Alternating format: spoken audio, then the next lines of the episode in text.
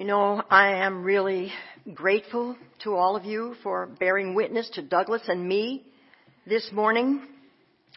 There's a lot of compassion involved in bearing witness. It's not just showing up, it's reaching in and finding the place in yourself. I mean, the minister isn't here this morning, and so, you know, you're going to just do the best we can, and here you are.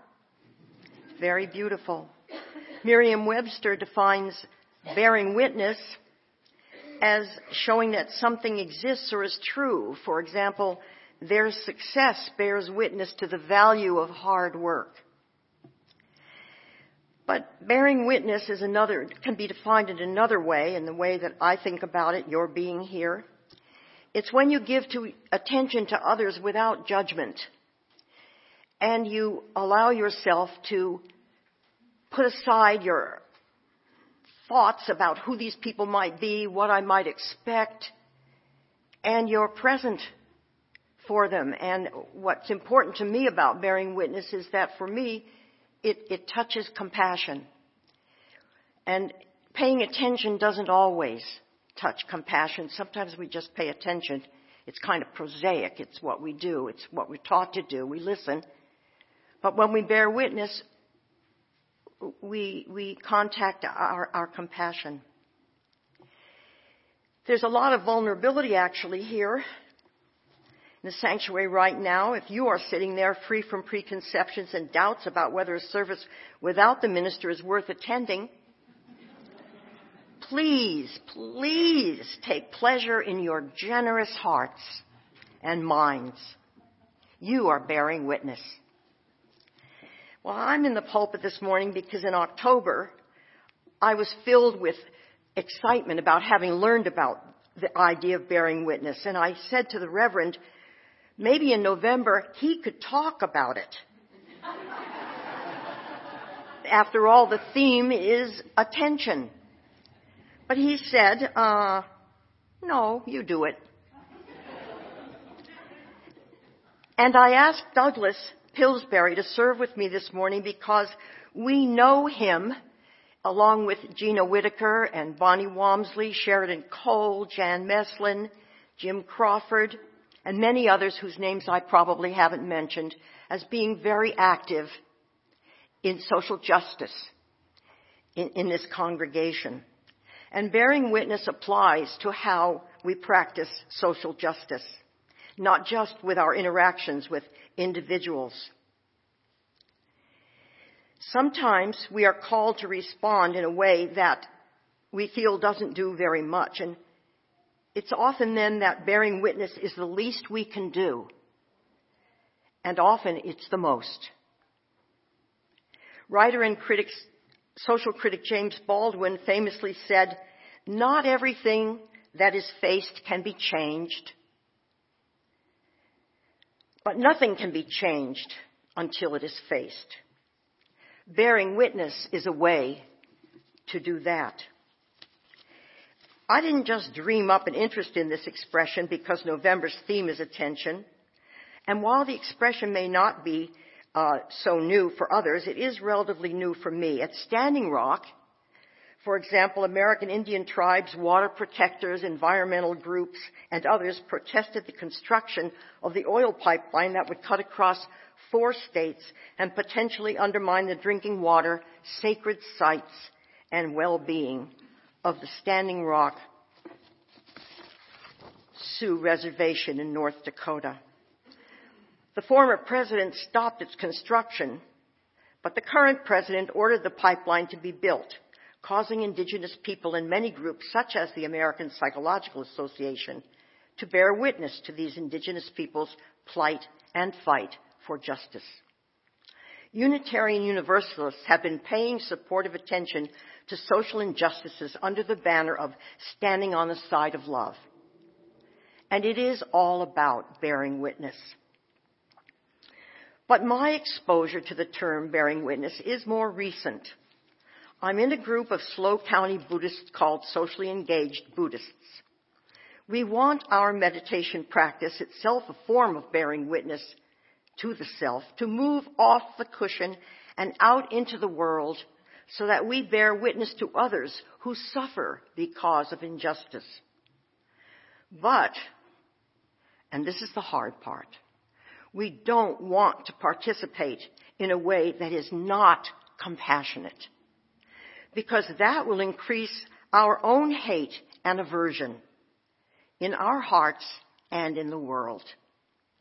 These words from the Dhammapada attributed to the Buddha serve as an inspiration in this pursuit. Hatred never ceases by hatred, but by love alone is healed. This is an ancient and eternal law. Needless to say, this is not easy.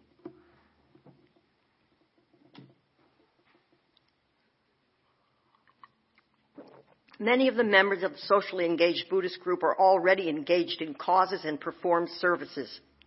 Yet we are all making it our mission to look honestly at what in ourselves causes animosity and aversion toward those we are in the habit of othering. What in our activity will cause us to suffer and burn out, making us unable to stay the course because it hurts so much and feels like it accomplishes so little. To encourage this exploration, we are reading at the edge, standing at the edge, Finding Freedom Where Fear and Courage Meet by Joan Halifax, who is called Roshi Joan, and Roshi means venerable one. And one to whom Roshi Joan dedicated this book is Zen master, activist, and Buddhist pioneer Bernie Glassman, who died in November 2018 at the age of 79 on the eve of the 23rd annual Bearing Witness Retreat at Auschwitz-Birkenau, where an estimated 1.1 million Jews and others were exterminated by the Nazis. According to Tricycle magazine, Glassman had already been a Zen priest for more than two decades when he started the socially engaged Zen Peacemakers Order in 1994, inspired by a street retreat he had undertaken on the steps of the U.S. Capitol. As I said, Buddhists who do act against injustice do not want to be motivated by hate or aversion. They want to contact their compassion. And to this end, we have been studying Glassman's three tenets, which are not knowing, bearing witness, and compassionate action. When they are practiced, they become a path that fosters altruism of the bravest kind. The first tenet, not knowing, does not mean being ignorant like not knowing that the southern border of Colorado is New Mexico and doesn't need a wall. Not knowing implies instead that one can approach a situation or another person without assuming that you have got the other person or the situation already figured out or that you're certain that you know what's needed. To show up with answers is to be closed to possibilities. The second tenet, bearing witness, means that you can give your attention fully to what is. It is a profound way to be with a person or in a situation.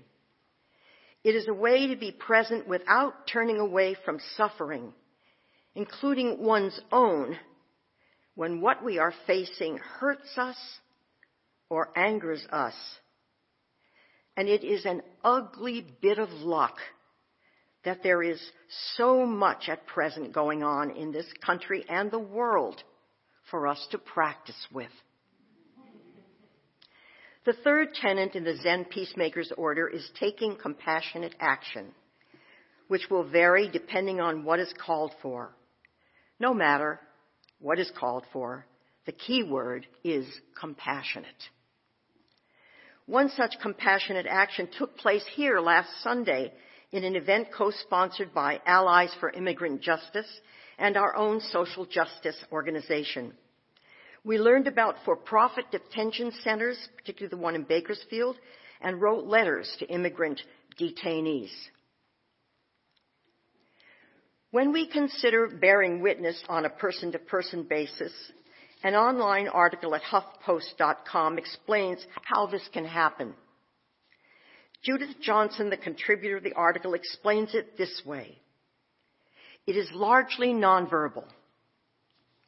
It is the choice to be a compassionate observer to the unfolding of another person's life or a particular moment or event.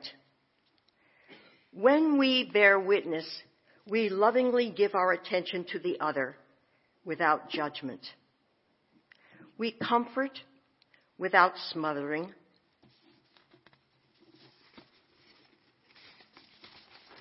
We play a supporting role, powerfully upholding the other, starring in their life. It is not about us. It is about them. Yet we make a profound decision when we do not try to fix their pain and suffering or share in their experience by telling how we had a similar experience. Bearing witness says, you are not alone. I see you. I witness what you are experiencing. What you are experiencing matters to me. I surround you with my love. In preparing to write this piece, I stopped my brother as we were passing each other on the way in and out of the kitchen. My brother and I don't often have extended conversations unless it's about sports. But the term bearing witness must have been on my mind and I wanted to see what that might evoke in him. It wasn't until the following morning when my brother took a seat at the dining room table, meaning we might be going to interact, that he asked me to say what I saw as the difference between witnessing and bearing witness. You first, I said. He explained it like this. Well, witnessing is just with the eyes and is mostly around the head. Where the eyes are, while bearing witness sounds like the body is holding you up. And it might not be as easy as it, as just seeing because you have to bear up under what it is you are witnessing. Wow, I said. May I quote you? Some younger brother background. He's 13 years younger. When he was three, I went to college. We have lived very separate lives. Consequently, I do not know him very well. Nevertheless, when the apartment building in Long Beach, which was his home for 20 years, was to undergo renovation and the rents were certain to rise, everyone was evicted and he needed a place to live. I told him he could live with me. But we do share an interest in sports. The games, the writing about sports, the personalities who do the writing, that sort of stuff. And my brother is smart. He won Jeopardy! Once. Outside of sports, however, we seem to approach life from very different angles.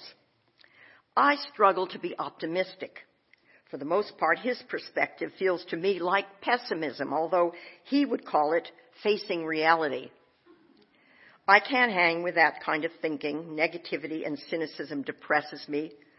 Although for years I too saw every glass as half empty. Eventually, being stuck in such a limiting perspective grew tiresome and I gave it up. As a student of Buddhism, I like to say that I practice seeing the glass as already broken. My brother wasn't the only person I asked to share experience. In this case, with bearing witness. I host a small writing group and a week or so ago before we took up our Thursday morning writing, I might have mentioned that I was going to talk about bearing witness and I wondered what my friends thought about being with others without judgment. My two friends had examples of times when they felt they were doing that. One friend was kind of in a hurry that morning to get on with her writing because she was planning to go directly to sit with a friend who is dying. The other writing mate is one of eight siblings in an Irish family, and she's hoping to write a chapter about each brother and sister. But she says it's hard to find quite the right tone with which to capture the truth about her sisters and brothers because her family is fairly dysfunctional. But in the course of our conversation, it occurred to her that she could look at her family from a bearing witness perspective and thus access compassion. Friends have definitely been a helpful source in my understanding of bearing witness. Yet there is one creature that epitomizes knowing and not judging, but cannot talk about it or give advice, and of course couldn't be here today. And that creature is a pet. In my home, it's Foxy the dog. In lieu of Foxy bearing witness to his love for me, I want to share with you a piece by Sarah Chauncey from the October issue of Lion's Roar. And she approaches bearing witness with an eye to pet companions. She writes, We all long to be seen, but when humans look at each other, more often than not, there are mental constructs and conditioning that prevent us from truly seeing the other person. When a person speaks, especially in distress, we're quick to offer advice and try to distract them or convince them that the problem really isn't that bad. Animals don't do that. They soothe us without dismissing our concerns or telling us to stop crying or that John or Jane really is a jerk and we'd be better off without that person. They show us that we are essentially lovable and whole, even when we feel our most broken. Companion animals form attachments to us and show affection even to those of us whom other humans have shunned. They don't care about our body shape, income, social status, or professional success or lack thereof. They accept us for who we are and often even for those of us with vibrant social lives, they are the only beings who provide that level of acceptance. The animals who live with us are privy to our deepest secrets and our most private moments. The parts of ourselves we wouldn't dare show another human. The essence of our relationship with animals is that of fellow occupants of this planet, witnessing each other. I know Foxy, my dog, would agree that bearing witness is a gift we can offer each other and all beings at any time. It's important to remember that each person matters. And as the holidays approach, we have to acknowledge that not everyone is going to be happy during this time. So one of the greatest gifts that we can offer people who are not happy, who might be lonely, and offer to ourselves is the gift of bearing witness and holding space. Bearing witness is a sacred act. It definitely changes the one who bears witness. It deepens and fortifies one's soul. It makes one trustworthy. That is how I feel now about bearing witness. And that is why I risked sharing this with you. Thank you for your willingness to bear witness this morning.